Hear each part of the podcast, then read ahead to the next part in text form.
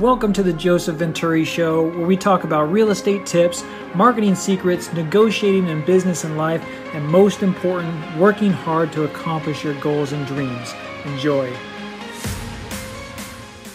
What's up, everybody? So, welcome back to today's question and answer section.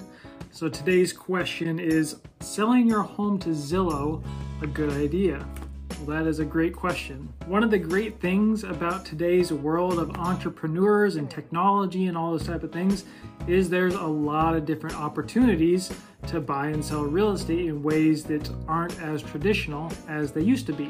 So I'm not sure if Zillow is the original one that did it, but you've probably heard about iBuyers, internet buyers. It's become this big thing where companies they'll come out they'll take a look at your home they'll you know send out an inspector to look at it and then they'll make you an offer on the spot for your home. Now a lot of people actually think that this is a new idea. The technology is is new but you have probably seen these signs on the side of the road. They've been around for decades that say we buy ugly houses or we buy houses cash. Call this number it's pretty much the same thing. So there's a lot of different things that people want when they're selling their home. Obviously, they want to get as much money as they can. They want it to sell quickly. They want it to sell with not too much hassle. They don't want to have to do tons of repairs to get the home ready to sell. They don't like it when people are constantly walking in and driving past and looking at their home. It kind of feels like you're in a fishbowl and everybody's looking at you. So if you're in a rush to get your home sold, and you don't want to go through all the hassle of trying to fix things up and having people show it and all that type of thing, Zillow might be a good option for you. You can sell it quickly.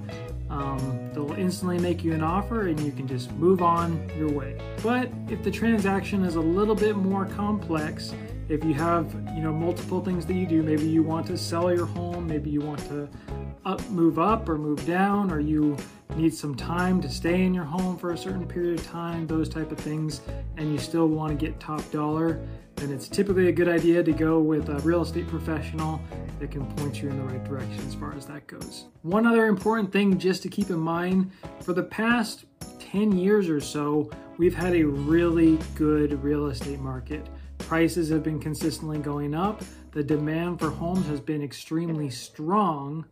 And so once we get back to a more normal market where things aren't selling as fast as they have been, these Zillow offers, they may not be offering as good of deals because they don't they obviously don't want to lose money. They don't want to purchase homes and then not be able to sell those homes.